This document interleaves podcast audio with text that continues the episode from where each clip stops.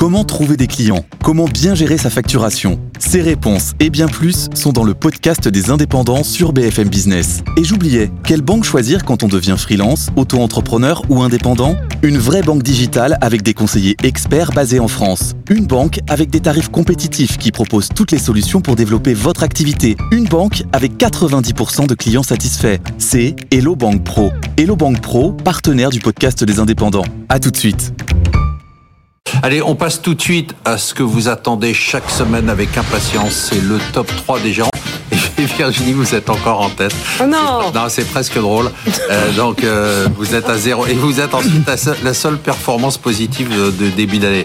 Bon, c'est le début Bon. de l'année. Oui, oui, ça veut rien dire. Ça veut rien dire. Rien. En deux, on a Frédéric Rosier à moins 0,5% et en trois, euh, François Chollet à moins 1,1%.